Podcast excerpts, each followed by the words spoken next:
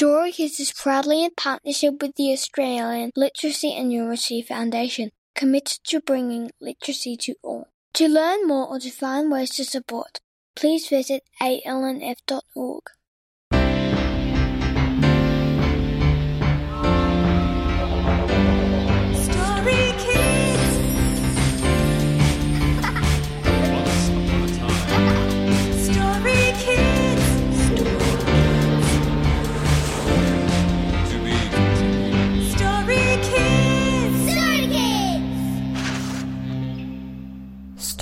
Would like to acknowledge the traditional owners of country throughout Australia and recognise their continuing connection to land, water, and culture. We pay our respects to their elders, past, present, and emerging. Welcome to season two of Story Kids, where we talk to young people about their original stories and bring them to life with amazing actors, music, and sound. We have so many wonderful kids and stories awaiting you this season, along with some incredible Australian personalities who've lent their voices and hearts to flesh out the tales. I'm Verity, and like many of you this year, my life has been turned upside down by the coronavirus. For most of the recording of this season, I was in Sydney. My co-host Amelia and our sound designer Russell were in serious lockdown in Melbourne, and our authors and narrators were in all different parts of the country. We had to get creative with recording equipment and use software like Zoom to talk to each other while we were all stuck inside. But we certainly didn't let it stop us. To kick off this season, we have a wonderful outback adventure. Our young writer is Paige, whose family is from Jarraware country. Paige wrote the story in Geelong, which is Wathaurong country. Paige loves spending time in nature and was inspired to write a story all about the animals living there for her younger cousins. Let's hand over to Amelia, who chats with Paige all about her inspiration for the story. I'm Paige and I'm 14 years old. So tell me, where did you get your idea for this story?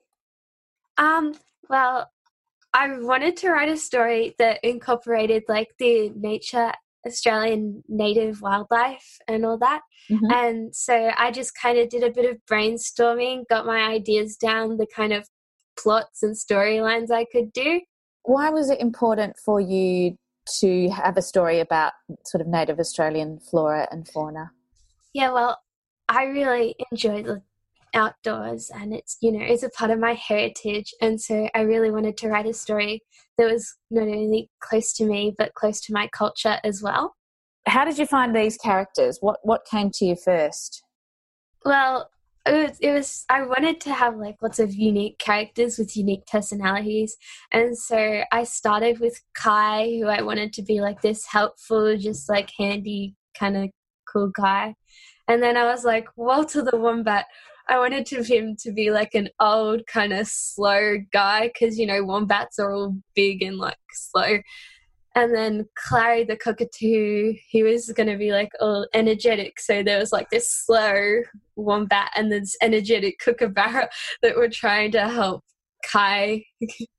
and then Karen, Karen did it was just I was like, you know, they've got Karen, the Karens on the TV at the moment, and I'm like, why not make an annoying character called Karen?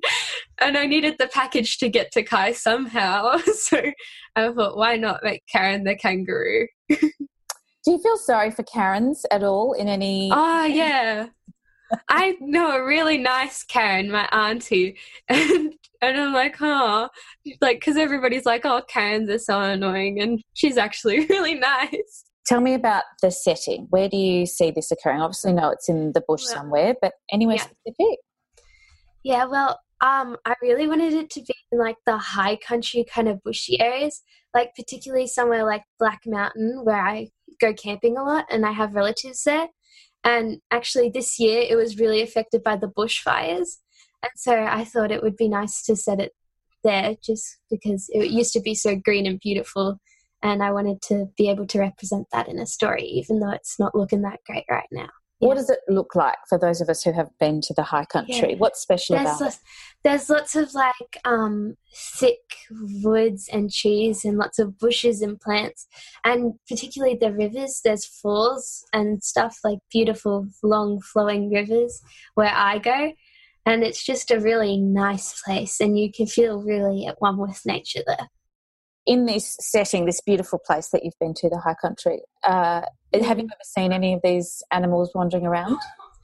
Uh, I know there were a lot of koalas up there, and sometimes we see wombats along the side of the road. I haven't seen platypi, but apparently we they live up there. I did some research, and they're supposed to be there. Um, cockatoos, there are lots of birds there, but I didn't actually confirm that cockatoos were there, so that might not be exactly correct. I love that you did research just to make sure that the, all of those animals featured in that spot. I can, yeah, I can, I can see that that's going to be really um, important for people to hear that you um, you can do research and learn things about what you're going to write about before you start, just to make sure it's accurate. Did you make any allowances for the fact that this is going to be a listened to by mostly primary school aged kids? Yeah, I, while I was writing it, I was definitely thinking about my younger cousins who are in primary school. They really love reading books about animals. And so I just thought about what they'd want to read and put that into the story a bit. Tell me how you how do you feel when you're reading? Um, well, I mean, when I get into a good book, I can get really um, immersed into it and like really committed to the story. Sometimes I'll just stay up late because I'm like, I have to find out what happens. Mm, and I can, so I like it when I can feel a connection to the characters, and I'm like, oh, well, I can relate to this person. That's pretty cool. I find writing is a real creative outlet, and I can just go wild. I really like in creating characters and their own like worlds and everything. I also find myself like if I'm very committed to a story I'm writing, I'll start drawing the scenes and the characters so that I can get a better idea of how I want something to look and how I want to describe it in my story. Creating the cacophony of sounds of the Australian bush with just her voice is singer-songwriter and actor Casey Donovan, narrating The Missing Package, written by Paige.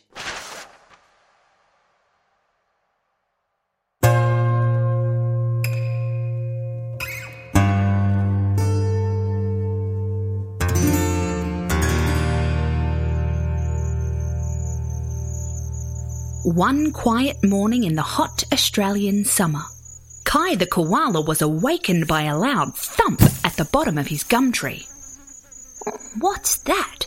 he groaned, opening one eye sleepily to look down below. Standing at the bottom of the trunk was Karen the cranky kangaroo with a mysterious package. Some bonehead gave me this package to deliver, she replied in a huff. But is it even for me? Kai asked. It's yours now, Karen remarked and then proceeded to hop off without looking back. Ah, Kai was confused. Karen wasn't known to be one of many words, but she could have at least told him who the package was for. Now he had to creep down the trunk to have a look himself. Kai picked up the box with his furry paws to examine the writing, but it was smudged. Oh no, he cried. How will I know whose package this is? Just in time, Walter the Wombat wandered past. What's the matter, Kai? he asked. I've a package, but I don't know who it belongs to, he responded. Have you tried shaking it? Walter suggested. No, I haven't. Kai gave it a shake and some things moved inside the box. Well, that didn't do much, Walter stated. Maybe opening it would be easier.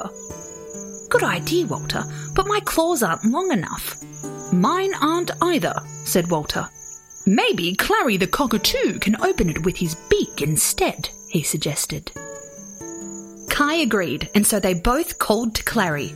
Cuckoo! Cuckoo! Cuckoo! Cuckoo! Ah! Calm down! I'm coming! Clary croaked, swooping down from the sky, landing in between Kai and Walter. "Ah, What do you want? he asked, cocking his head.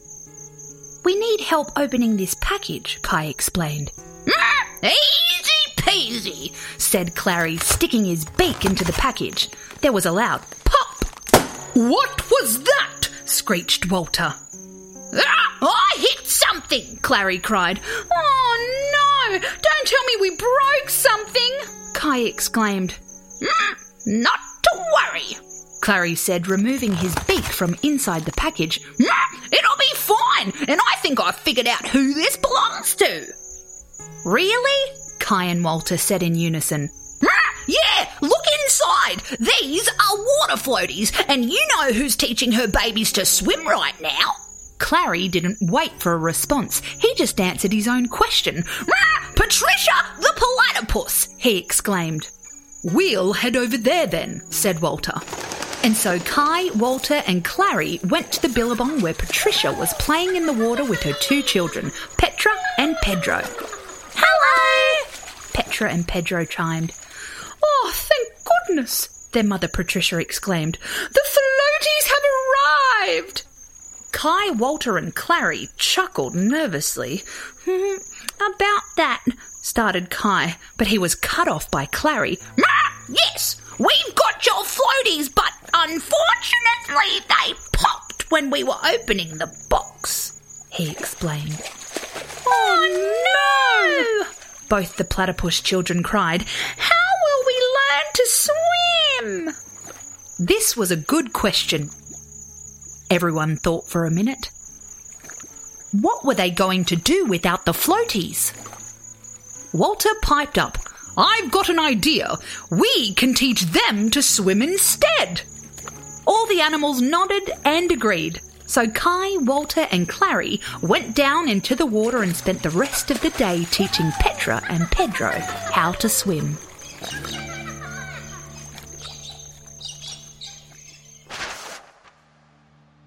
That's the end of our time for now in the Australian bush. Can you think of a conversation between some familiar animals? What would they talk about? Did they get along?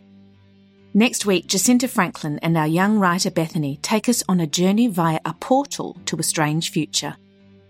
Story Kids was written and created by me, Amelia Christo, and Verity Hunt Ballard in partnership with the Australian Literacy and Numeracy Foundation. It's produced by Russell Goldsmith. Many thanks to Casey Donovan, our effervescent author Paige, and to Kylie Brown and Kylie Pretty at Sacred Heart College in Geelong. Until next week, thanks for listening, and remember, there are so many ways to be a story kid. Story